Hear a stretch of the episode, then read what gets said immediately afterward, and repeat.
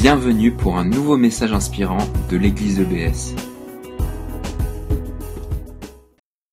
Merci Seigneur de, tout ce que tu es. Nous avons célébré et fêté euh, ta grandeur, ta bonté, tout ce que tu t'es révélé Seigneur euh, comme Dieu, celui en qui nous pouvons faire une entière confiance. Et nous prions maintenant Seigneur que ta parole nous parle, chacun, qu'on puisse ressortir euh, un peu différent à la fin de ce temps. En ton nom Jésus, je prie. Amen. Ah, j'ai oublié ma, ma télécommande à la maison. Est-ce que Cynthia, tu pourrais courir euh, pour la télécommande? Pour, le début, ça va. J'ai pas besoin tout de suite. Merci. C'est bien d'avoir la maison à côté. hein. Alors, aujourd'hui, on va revenir sur un, un thème qui est central dans la vie euh, d'un disciple de Jésus, c'est la prière. Alors, certains, euh, ceux qui sont chrétiens depuis longtemps, ils vont se dire, ah, encore un message sur la prière. J'ai déjà entendu pas mal. Peut-être certains ont fait l'expérience où vous avez écouté un super message et après vous vous êtes dit, ah, ça va tout changer dans ma vie. Et en fait, finalement, non. Ça n'a pas changé grand-chose. C'est mon cas. Quelques questions pour commencer. Si Dieu sait tout d'avance, à quoi ça sert de prier? Pourquoi prier si lui connaît nos besoins avant même qu'on les formule? Pourquoi prier si on n'est pas 100% sûr de sa volonté? Parce qu'il faut prier dans sa volonté. Ces questions euh, sont toujours là quand on prie. On est en ce moment dans une petite série euh, sur le livre des actes. La semaine dernière, on a vu comment l'Esprit Saint est déversé sur les croyants et les effets remarquables quand l'Esprit est déversé. Ils ont formé une communauté, un nouveau peuple, une nouvelle famille, partageaient leurs biens et tous les jours, ils priaient ensemble, si vous vous rappelez Acte 2. Alors, on va continuer dans la lancée. Aujourd'hui, ce sera Acte chapitre 4. Je vais donner un peu le contexte, parce qu'Acte 3 et 4, ça va ensemble. Donc dans Acte 3, après la Pentecôte, Pierre et Jean, un jour, ils montent au temple, à 15h, ils vont prier. Et ils voient un homme paralysé à l'entrée du temple. Et il est en train de mendier. Et c'est un homme qui n'a jamais marché de sa vie. Pierre le regarde, il le fixe, euh, au moment où l'homme lui dit, est-ce que- est-ce qu'il y a quelque chose, est-ce que vous avez une pièce pour moi? Et Pierre dit, je n'ai ni or ni argent, mais ce que j'ai, je te donne. Au nom de Jésus-Christ de Nazareth, lève-toi et marche. Il prend l'homme par la main, il le lève, et les jambes s'affermissent, et l'homme devient capable pour la première fois de sa vie de marcher. Il court, il saute dans tous les sens, il glorifie Dieu, il dit Alléluia, je suis guéri, c'est merveilleux. Sur quoi Ça attire une foule. Encore une fois, euh, une foule s'attroupe, et Pierre, comme au jour de la Pentecôte, prend la parole, merci beaucoup, pour expliquer que ce n'est pas lui qui a guéri l'homme, c'est à cause de la foi en Jésus-Christ. Il prêche que c'est par la foi dans ce roi bienveillant, ce, Messie qui libère du mal et du péché, que cet homme a trouvé la santé. Et il termine son discours en disant un peu ce qu'il avait dit à la Pentecôte. Toutes les familles de la terre seront bénies en lui, en Jésus. C'est universel, c'est pour tout le monde. Il proclame la résurrection. Il annonce une vie nouvelle pour les personnes qui mettent leur foi, leur personne, leur, être entier en Jésus. Et tout cela, bien sûr, irrite les responsables religieux qui, eux, n'arrivent pas à concevoir un Messie qui, mort, qui meurt d'une telle mort euh, terrible et honteuse. Comme on a dit la semaine dernière, ils attendaient un, un libérateur politico-religieux-militaire, et ils ont à la place un homme crucifié dans la faiblesse. Donc, ils convoquent les disciples et ils passent devant une sorte de tribunal et à la fin, ils interdisent les disciples de parler au nom de Jésus. Et la réaction de Pierre et de Jean, je trouve absolument géniale. Ils disent à ces hommes, jugez-en vous-même, est-il juste devant Dieu de vous obéir plutôt qu'à Dieu? Quant à nous, nous ne pouvons garder le silence sur ce que nous avons vu et entendu. Comme j'aimerais avoir cet état d'esprit, je ne peux pas garder le silence sur ce sauveur merveilleux que je connais aujourd'hui. Et ensuite, nos deux amis se rendent auprès de leurs amis, les autres disciples, ils racontent tout ce qui leur est arrivé. Et là, on va lire un extrait, donc les versets 24 à 31 du chapitre 4. Après les avoir écoutés, tous les disciples, unanimes, se mirent à prier Dieu, disant Maître, c'est toi qui as créé le ciel, la terre, la mer et tout ce qui s'y trouve.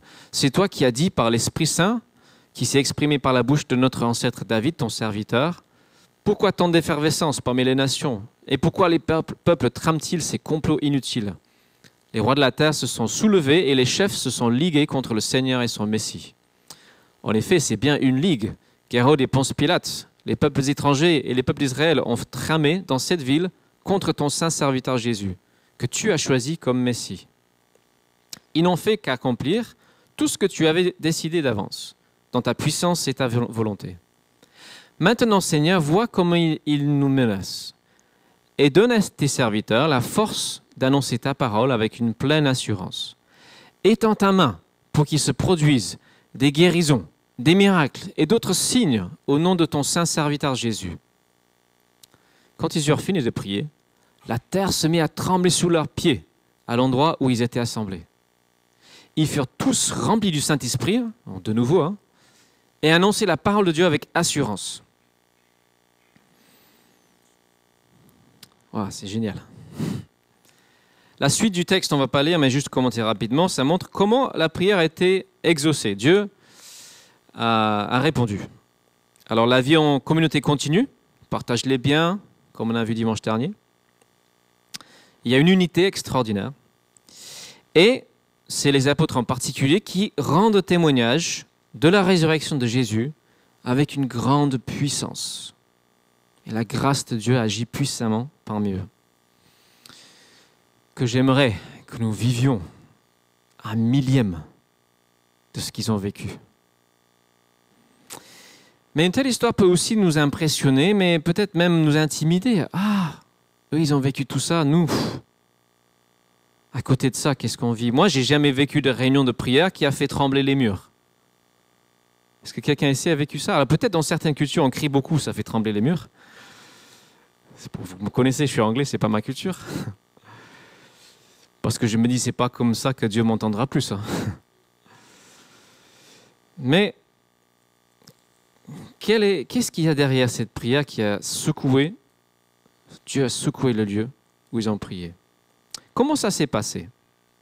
Imaginons, ils étaient je ne sais pas combien de centaines ou de milliers, on ne sait pas combien. Je ne pense pas que les apôtres aient écrit une prière à la main et puis ils ont passé à tous, euh, allez, lisez cette prière ensemble. Non, je ne pense pas. Je pense que Luc a fait un, résumé des moments forts de la réunion de prière. C'est ce qu'il fait dans le livre des Actes. Euh, Paul y fait des discours et euh, Luc les résume. Vous prenez par exemple Acte 17, Paul est à l'Aréopage à Athènes. Et fait un discours, vous pouvez le lire en deux minutes de temps. Mais Paul, devant une sorte de tribunal qui défend sa foi, va pas passer deux minutes il a probablement passé 2-3 heures avec des interruptions, des questionnements. Et donc Luc résume. Donc pour cette prière, c'est certainement la même chose. Il donne les points forts. Et il nous informe de ce contenu parce que Dieu a des choses à nous apprendre par cette prière. C'est comme un modèle.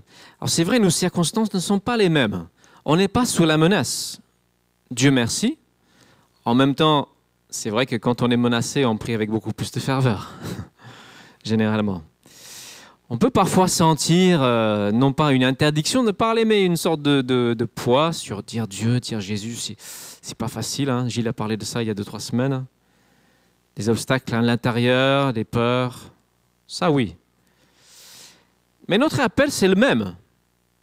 De présenter et montrer Jésus avec audace, avec foi, avec conviction.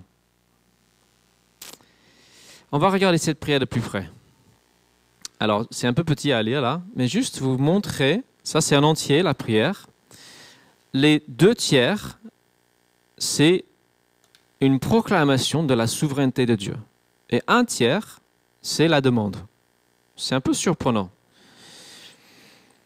Alors, si vous voulez savoir exactement, je fais le calcul, 94 mots en grec pour la partie Dieu, tu es, tout ça, 43 mots pour la demande. Souvent, moi, peut-être vous aussi, vous commencez à ah, Dieu, je veux ça, je veux ça, fais ci, fais ça, on fait une sorte de liste de courses. Mais eux, ils ne font pas comme ça. Alors, est-ce que Dieu a besoin qu'on rappelle? On lui rappelle ce qu'il est, ce qu'il fait? Je crois que c'est nous qui en avons besoin. Et je crois que plus de nos prières, nous nous focalisons sur la grandeur, l'immensité, la puissance, la merveilleuse bonté de Dieu, plus notre prière sera, sera dite avec foi. Parce que nous ne partons pas de nous-mêmes, nous mettons Dieu au centre de la prière et non pas nous-mêmes. Cette prière rappelle une vérité, c'est que même les ennemis de Dieu finissent par accomplir sa volonté contre leur gré. Et on pourrait croire que si on pense que voilà, de toute façon Dieu il contrôle toutes choses, donc euh, pas besoin de prier, ça peut pousser à la paresse. Mais c'est l'inverse ici. Il n'y a pas du tout de paresse. On pourrait se dire, ouais, ok, à quoi bon prier? Mais non, ici, en fait, tout ça, c'est une sorte de préambule, une prélude à une demande. Et cette demande n'a rien de paresseux. C'est Dieu, donne-nous la force d'accomplir ta volonté. Pour que ta volonté s'accomplisse. Et c'est ça la prière, c'est, d'entrer plus pleinement, volontairement, consciemment, consciemment dans la volonté de Dieu pour nous. Donc on va regarder cette demande des disciples. Les disciples se disent serviteurs. Donne à tes serviteurs la force d'annoncer ta parole. Alors, parfois, euh, on peut retourner les choses, on considère que c'est Dieu qui est à notre service, qu'il est notre serviteur. Mais non, nous sommes à son service. Parfois, il y a même des gens qui se fâchent parce que Dieu n'est pas à leur petit soin. Ils n'ont pas compris l'ordre des choses. Et leur demande, c'est d'avoir la force d'annoncer la parole. Donc, comme on a dit, la force d'accomplir sa volonté. Ils n'essaient pas de plier Dieu à leur volonté. Ils connaissent la volonté de Dieu. On pourrait imaginer que dans cette situation, ils demandent à ce que ces hommes qui, les menacent soient évacués ou je ne sais pas quoi. Mais, ça ne vient même pas à leurs lèvres. Ils disent non, donne-nous la force de faire ce que nous savons déjà que tu nous as demandé de faire. Tu nous as dit, vous serez mes témoins partout. Alors Dieu donne-nous la force d'être tes témoins. Ils connaissent la volonté de Dieu. Et ils demandent, ouais, c'est traduit ici la force, il y a d'autres traductions, l'audace, l'ardiesse, le courage, la liberté d'expression, la confiance, le fait de parler sans entrave.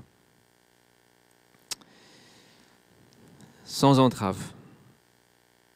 Que nous puissions aussi faire une telle prière, que nous puissions partager ce que Dieu a mis en nous, non pas de façon agressive, mais sans entrave, sans crainte. Et ensuite, il demande à ce que Dieu, lui, confirme leurs paroles par des miracles, des guérisons, des signes qui lui appartiennent à lui. Et c'est intéressant l'ordre des choses. Alors bien sûr, on peut inverser l'ordre. On a entendu le témoignage d'Yannick il y a deux, trois semaines par vidéo. Ils ont prié pour une jeune fille dans la rue qui était guérie miraculeusement. Et ensuite, ils ont expliqué bah, Jésus guérit, Jésus sauve, etc. Et c'est ce qui s'est passé avec la guérison de l'homme paralytique. Hein. Guérison et ensuite explication de la foi. Mais psychologiquement, je trouve que c'est quand même intéressant. D'abord, Dieu aide-nous à faire notre part. Et ensuite, s'il te plaît, fais aussi ta part, la partie qu'on ne peut pas faire. Alors comment nous, aujourd'hui, est-ce qu'on peut vivre un peu tout ça? J'étais avec Bonnie en semaine, on a discuté de la prière et on a, on a dit, ah bah, c'est pas facile la prière. Souvent on manque de concentration. Et parfois on se demande si ça vaut vraiment la peine. Moi, quand je prie, j'ai un côté un peu cartésien. Parfois, je suis un peu schizophrène. J'ai la moitié de mon cerveau qui est là, ouais, Dieu, vraiment, je crois que tu vas le faire. Et l'autre moitié qui est en train de se demander, mais est-ce que vraiment c'est la peine que je prie? C'est, oui, ça, m'arrive aussi. Et je crois que c'est un peu comme euh, ceux qui font de la musculation. Vous pouvez aussi vous dire, est-ce que ça a vraiment changé quelque chose dans mon corps? Est-ce que ça vaut le coup? Bah, Si on persévère, oui, ça vaut le coup. je crois que dans la prière, c'est la même chose. C'est la persévérance qui est payante. Moi, je sais que quand je prie de manière concentrée, euh, comment dire ça, sincère, euh, vrai, il se passe toujours quelque chose à un moment donné. Je crois que nous avons un problème aujourd'hui, c'est que nous sommes dans la génération de la vitesse, la rapidité, la réponse instantanée sur Internet, le résultat rapide. Et nous voulons des, recettes pour que nos projets réussissent. Moi, je ne peux pas vous donner les trois clés d'une prière victorieuse qui va secouer les cieux. Je ne l'ai pas. Je crois que pour entrer dans ce type de prière, nous avons besoin d'un travail en amont. Et je vais regarder maintenant comment se préparer, comment euh, entrer davantage dans un, une prière telle que celle-là, dont les effets sont vraiment remarquables. Je crois que la première chose que nous avons à travailler, c'est se pétrir de cette parole. Cette parole de Dieu. Les, disciples citent euh, certainement de mémoire. Ils avaient cette culture biblique que nous avons un petit peu perdue. Ils étaient pétris, imprégnés de cette parole. Et c'est ça qui leur donnait cette confiance dans la suprématie de Dieu, sa, totale euh, maîtrise des choses. Et je crois que c'est quelque chose que nous avons à apprendre. Alors je vais inviter Lucien à venir devant, à partager un petit témoignage. Vous avez entendu plusieurs d'entre vous, Lucien, quand il prie. C'est les prières, euh, viens Lucien, c'est ce qui sont euh, de la parole de Dieu. je vais juste lui demander, euh, alors c'est un défi, je vais lui donner deux minutes, hein, pour expliquer un peu comment est-ce qu'il vit sa prière en lien avec la Bible. il va nous partager un peu de vécu, peut-être un, ou deux principes là-dessus. Lucien, tu as la parole. Merci euh, pour cette opportunité. Euh, je voudrais partager avec l'Assemblée quelques clés qui m'ont permis de d'être le produit de la prière. Parce que, je, comme je le dis, je crois que la prière, c'est la respiration du chrétien. Le chrétien qui ne prie pas ne respire pas. Il vit, à mon Il ne vit pas, il respire, il ne respire pas. Il existe tout simplement. Je voudrais prendre un exemple dans le Notre Père, parce que les disciples ont eu le même problème que nous avons aujourd'hui, le problème de, des, obstacles à la prière. Ils ont posé la question à Jésus, Maître, comment faut-il faire pour prier? Et Jésus leur a dit, si vous voulez prier, lorsque vous voulez prier, dites tout simplement, Notre Père qui est aux cieux, que ton nom soit sanctifié, que ton règne vienne, que ta volonté soit faite sur la terre comme au ciel. Donne-nous aujourd'hui notre pain de ce jour. Je voudrais prendre, avec votre permission, ces trois petits versets. Si je prends la première partie, que ton nom soit sanctifié, que ton règne vienne et que ta volonté soit faite. Ces versets nous présentent les besoins de Dieu, les exigences de Dieu. Que ta volonté, c'est un impératif. Nous devons connaître la volonté de Dieu, nous devons sanctifier son nom et nous devons être le reflet de son règne. À travers cela, nous pouvons dire, donne-moi notre pain de ce jour. Le pain, c'est l'ensemble des besoins que nous avons. La première partie de notre Père parle des exigences de Dieu. La deuxième partie parle de notre exigence.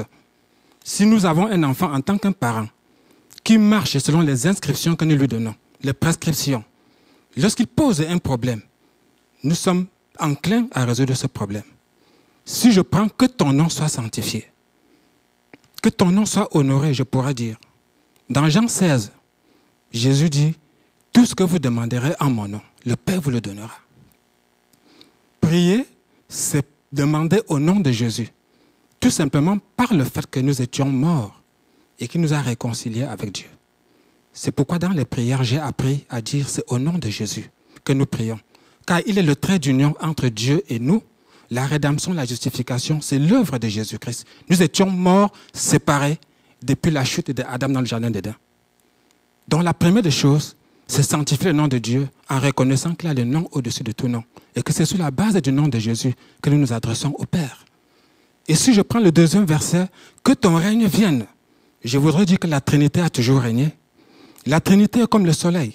On ne peut pas faire la différence entre les rayons du soleil, la chaleur et la lumière. Les trois sont intimement liés. Mais nous constatons qu'à l'Ancien Testament, Dieu le Père est beaucoup plus devant la scène. C'est lui qui crée. Et dans le Nouveau Testament, le Fils arrive et il nous sort de la captivité. Et quand il nous sort de la captivité, il nous dit, il est avantageux pour vous que je parte et que l'Esprit Saint vienne. C'est lui qui vous conduira. Imaginons que nous soyons au fond d'une forêt, que nous sommes dans une prison. Jésus nous sort de là. et qui nous dit maintenant, c'est la forêt. Il y a des pistes, il y a des montagnes. Pour atteindre la ville où il y a la lumière, ce n'est plus ma responsabilité. Je te confie au Saint-Esprit. Il est avantageux pour vous. Parce que tant que je suis sur la terre, moi, Jésus, je blore l'Esprit là-haut. Il faut que je parte pour qu'il vienne. Afin que tout le monde soit connecté au Père. C'est la restauration. Et le Saint-Esprit, à ce moment, il nous utilise pour son règne.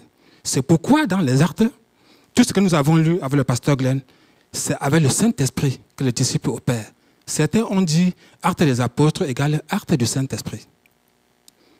Je suggère que nous apprenions à prier en communion avec le Saint-Esprit, qui nous conduit, qui nous console, qui nous fortifie, qui nous régénère, qui nous révèle tout ce que nous ne connaissons point. Voilà un peu pour que ton règne vienne. Et lorsque je reviens dire que ta volonté soit faite, il a dit tout à l'heure, si nous ne connaissons pas la volonté de Dieu, nous ne pouvons pas lui parler. Isaïe 55 dit, comme les cieux, la pluie et la neige partent, ils ne retournent pas à moi. Ainsi en est-il de ma parole. Donc ma parole doit rentrer à moi, dit le Seigneur. Mais la parole ne reviendra pas d'elle-même. Nous avons la responsabilité de renvoyer à Dieu sa parole, comme nous voyons dans Acte 4. Seigneur, tu as dit ceci, Seigneur, tu as dit cela. Mais nous sommes incapables de le faire. Nous manquons d'inspiration quand nous voulons parler à Dieu, lui rappeler sa parole. Parce qu'il a 12 000 promesses. Mais nous manquons d'inspiration pour la simple raison que nous ne lisons pas assez la Bible. Jean 15, 7, si vous demeurez dans ma parole et que ma parole demeure en vous, tout ce que vous demanderez vous sera accordé. Si nous demeurons dans la parole, nous connaissons Dieu, nous voyons comment il opère. Et à ce moment, nous pouvons mieux lui rappeler ses propres principes. Voilà un peu comment je peux, à travers le témoignage, vous dire ce que, ce le Seigneur m'a mis à cœur à partir de ces versets. Et quand nous avons respecté cela, on a sanctifié le nom, on a été un instrument pour le règne de Dieu. Quand nous avons la capacité de lui rappeler sa volonté, nous pouvons dire, donne-moi mon pain de ce jour. Et quand nous en donnons mon pain de ce jour, il est probable que nous soyons comme Jésus qui disait devant la tombe de Lazare, je prie juste pour les autres, mais je sais que tu m'as déjà exaucé, parce qu'il faisait la volonté de son Père. Que le Seigneur vous bénisse. Merci Lucien. Je vais donner un défi impossible de parler en deux minutes. C'est un prédicateur né. Hein. merci beaucoup pour cette exhortation. Récemment, j'ai lu une biographie de l'apôtre Paul par un des plus grands spécialistes euh, mondiaux. Très intéressant comme livre.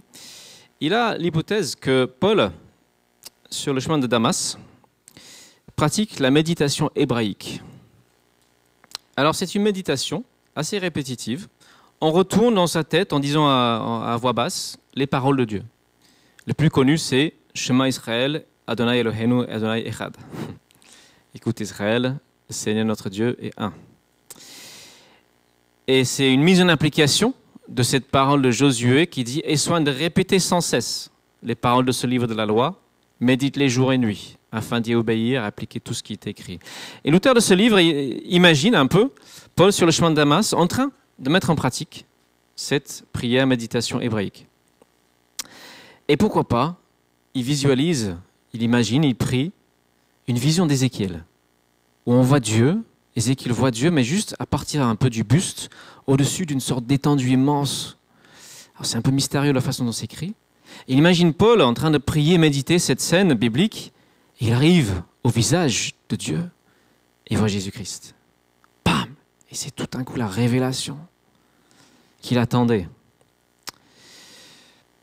Et on ne peut pas séparer prière et méditation, prière et parole, ça va conjointement ensemble. Paul a dit aux Thessaloniciens, priez sans cesse. Lucien dit, c'est la respiration. Comment mieux respirer? Vous savez, plus on prie, plus on a envie de prier. Moins on prie, moins on a envie de prier. C'est un cercle vertueux et un cercle vicieux. Donc il faut entrer dans le cercle vertueux. Dans 2 Corinthiens 10, verset 5, Paul dit, nous amenons toute pensée captive à l'obéissance de Christ. Alors la question c'est qu'est-ce qui tourne en boucle dans ta tête? Parce que c'est ça qui va déterminer qui tu es et ce que tu as accompli. Tout naît dans les pensées. C'est le terrain d'où euh, grandissent euh, les plantes euh, de, notre vie. Quel est ton dialogue interne? Et Paul nous veut apprendre, avec cette exhortation prise sans cesse, à créer des connexions fortes de notre cerveau. Vous savez, les neurones, en fait, plus ils sont connectés souvent, plus le chemin est, euh, renforcé. Et des actions deviennent des automatismes. Et ce qui veut dire, c'est que moi je crois, hein, c'est par une prière constamment renouvelée, vous pouvez créer une connexion qui devient quasi automatique avec Dieu. Mais pour ça, il y a un entraînement qui est nécessaire. Je vais vous en parler dans un instant. Cette année, euh, Billy Graham, un grand évangéliste, est décédé, 99 ans. Il a prêché dans plus de 60 pays, plus de 200 millions de personnes. Pardon, non, sur 60 ans dans 200 pays. Ou quelque chose, comme ça, beaucoup. Donc voilà, il a fait beaucoup. Et j'ai lu un article écrit par un de ses collaborateurs. Qu'est-ce qui vous a marqué le plus? Il raconte l'histoire suivante. Et ça fait peut-être 30 ans qu'il collabore. Il est dans une ville, Billy Graham a peut-être 80 ans, et il est là 2-3 heures avant l'arrivée de Billy Graham, il parle avec les responsables de, l'église. Et euh, on lui dit, euh, il faudrait qu'on prévoie une petite salle à côté, avant qu'il monte sur l'estrade, pour qu'il puisse prier. Et ce collaborateur et ami a dit, non, c'est pas nécessaire. Ah bon, il prie pas? Mais non, euh, en fait, il est dans l'avion là, il, est en train de prier, je le sais. Il va être dans le taxi, il serait en train de prier. Il va arriver, il va vous parler, et pendant qu'il vous parle, il, sera en train de prier. Il prie tout le temps. et c'est ça qui a fait qu'il a eu un tel impact. Alors, on entend des choses comme ça, on se dit, oh, c'est hors de ma portée, je ne suis pas évangéliste, je ne suis pas pasteur, j'ai pas le temps, j'ai des enfants, j'ai des gamins, j'ai un rythme de vie pas possible, je ne peux pas. Je vous propose cette semaine un petit entraînement. Alors, c'est bien, on s'entraîne pour le sport, hein, on va à la salle de gym, etc. Est-ce que nous entraînons nos pensées Avons-nous des exercices pour, captiver nos pensées à Jésus-Christ? Je vais vous en proposer un ce matin, très très simple. Très simple. Prends une phrase, deux phrases, très simples, par exemple, Seigneur, fais grâce. Ou Jésus, montre-moi le chemin. Ou Seigneur, je t'aime. Ou Mon Dieu, aide-moi à aimer les autres. Seigneur, garde-moi du mal. Père, bénis telle personne, bénis mon, mon, épouse, mon enfant, bénis mon voisin, bénis mon collègue de travail. Seigneur, que ta volonté soit faite, comme on vient d'entendre. Montre-moi ta volonté dans telle chose, telle chose. Et vous répétez cette phrase 5, 6, 7, 10 fois. Alors ça paraît rébarbatif, mais ce n'est qu'un entraînement, ce n'est pas la vraie prière. Ça paraît fastidieux, mais moi ça fait une dizaine de jours que j'essaie de, de vivre ça. Et c'est vrai, c'est en train de me changer. Maintenant, avant quand je me réveille le matin, j'avais les pensées en vrac. Ça vous arrive? Vous émergez. Depuis une semaine, dès que je me réveille, mon esprit est déjà en prière. Je suis en train de parler avec mon Père l'entraînement porte des fruits. Et c'est pas des phrases automatiques, c'est pas un mécanisme, c'est pas mécanique, parce que le danger, bien sûr, c'est d'être mécanique, hein, de, faire de la relation avec Dieu quelque chose de mécanique, c'est pas ça. On critique les catholiques parce que souvent ils prient, ils répètent le Notre foi Père 15 fois. C'est vrai que les répétitions vaines, Jésus est contre. Là, je parle pas de ça. Je parle d'un exercice conscient pour nous entraîner à être connectés avec Dieu en permanence. À moi, ce qui me sauve de, de, tomber dans le côté mécanique, c'est que moi, je m'ennuie vite. Donc, au bout de quelques répétitions, je m'ennuie. Donc, je, j'ai essayé de changer un peu la, forme des paroles, ou je, je chante, ou euh, voilà, ou si vous parlez en langue, vous parlez en langue. Mais c'est cet effort intentionnel de garder la connexion, la ligne ouverte. Et tout ça, c'est à faire dans les temps morts. On a tous des temps morts dans la journée, hein, au volant, en pédalant, sous la douche, on a toujours des temps morts. Non pas de remplacer votre temps de prière, mais utilisez ces temps morts pour vous entraîner à prier sans cesse. Il n'y a pas de raccourci dans la vie spirituelle. Nous cherchons toujours des raccourcis, ça n'existe pas. On ne peut euh, peut pas tromper Dieu nous sommes dans la culture du résultat. Et c'est vrai, moi j'ai conscience, j'encourage toujours la mise en pratique de la parole de façon concrète, euh, en particulier dans les, cellules par exemple. Euh, et on se donne des défis, on se tire vers le haut, mais je suis conscient qu'il y a un risque de tomber dans une culture du résultat.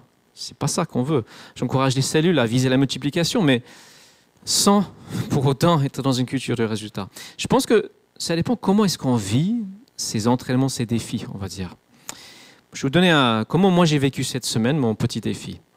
Je sentais que Dieu me mettait à cœur de prendre un temps plus intense, 20-30 minutes, pour prier, intercéder pour deux ou trois personnes en particulier.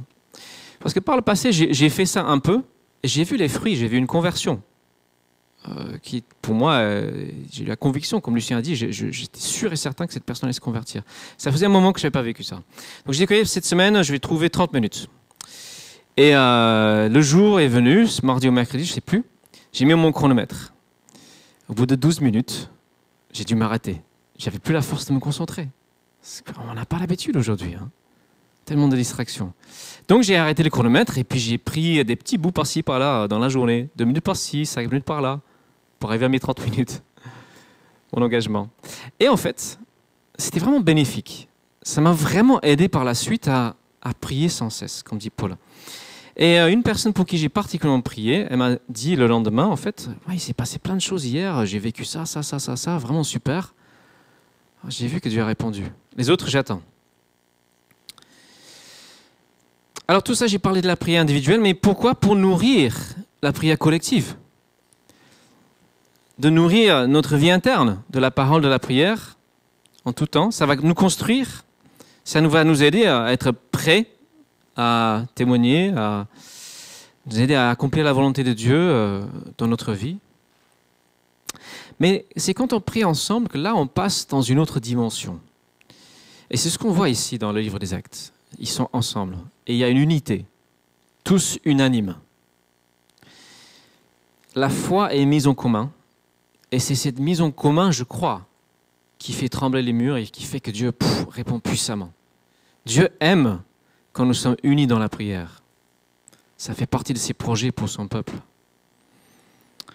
Alors j'encourage tous à avoir au moins un lieu où vous pouvez prier avec d'autres, que ce soit la cellule, le home group. Si vous n'avez pas la possibilité, euh, venez à 9h20 le dimanche matin euh, et vous avez la petite salle à côté, on est plusieurs à prier. Trouvez un lieu où vous pouvez prier avec d'autres, ou au moins en famille. Et je crois que si, nous, si chacun nous nourrissons notre vie de prière individuelle, quand on vient ensemble dans ces, rencontres, cellules et autres, on va vivre la prière autrement. Et je crois que nous pourrons progressivement prier avec cette même assurance que ses premiers disciples. Et nous serons décidés à accomplir avant tout la volonté de Dieu. Avant de mettre en avant nos propres projets. Et je crois que nous aurons envie de prier comme eux. On prie Seigneur, donne-nous la force, l'audace, le courage, la capacité interne d'être ces témoins que tu veux. Notre tâche première.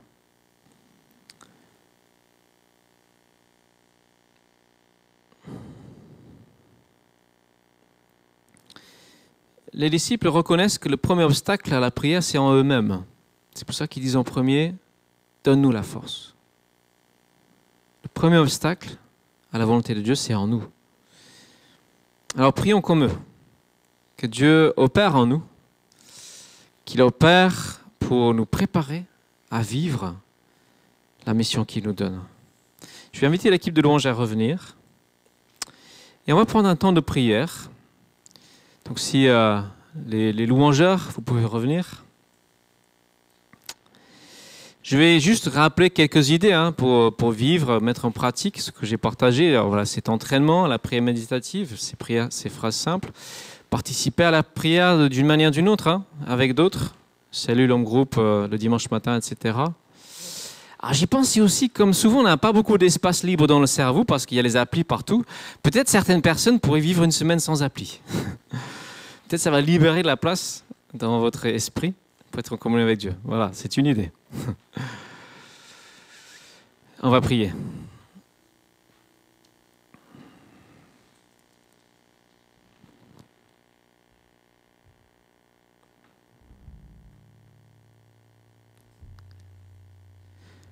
Seigneur, nous t'aimons. Nous t'aimons parce que tu nous aimes le premier. Tu nous as choisis, tu nous as fait comprendre à, moins un peu qui tu es, l'amour merveilleux que tu as en Jésus-Christ. Si quelqu'un ne le connaît pas, Seigneur, je prie pour lui vraiment qu'aujourd'hui il puisse vraiment entrer dans cet amour, le recevoir. Et tu nous appelles, Seigneur, à vivre la communion avec toi comme une respiration. Et à, prier selon ta volonté. Seigneur, moi je te demande pardon parce que tant de fois, c'est pas le cas pour moi. Et, si je peux demander pardon pour les autres aussi, Seigneur, je prie de nous pardonner quand nous sommes, euh, quand nous sommes tièdes. Seigneur, euh, je, prie que tu parles aussi à ceux qui, qui ont négligé la flamme que tu as mise en, eux. Et je prie, Seigneur, que tu, que tu réavives et que tu nous donnes vraiment une envie pressante, brûlante de communion, Seigneur, avec toi, parce que c'est ça la source de notre vie, c'est la source de notre action, quelle qu'elle soit. C'est la source de, tout, Seigneur. Tu es la source de toute vie spirituelle. Et comme tu as dit, on doit demeurer en toi. Jésus-Christ, rester connecté imbibé de ta parole, Seigneur. Je prie que nous soyons ce peuple-là. Je prie pour chacun, Seigneur, que nous ayons envie, que tu ravives vraiment, Seigneur, l'envie d'une communion profonde, forte, régulière, entretenue, partagée avec toi, parce que tu es celui qui fait la différence. Merci d'avoir écouté notre podcast. Pour plus d'informations sur l'Église EBS, rendez-vous sur le site internet www.église-ebs.com.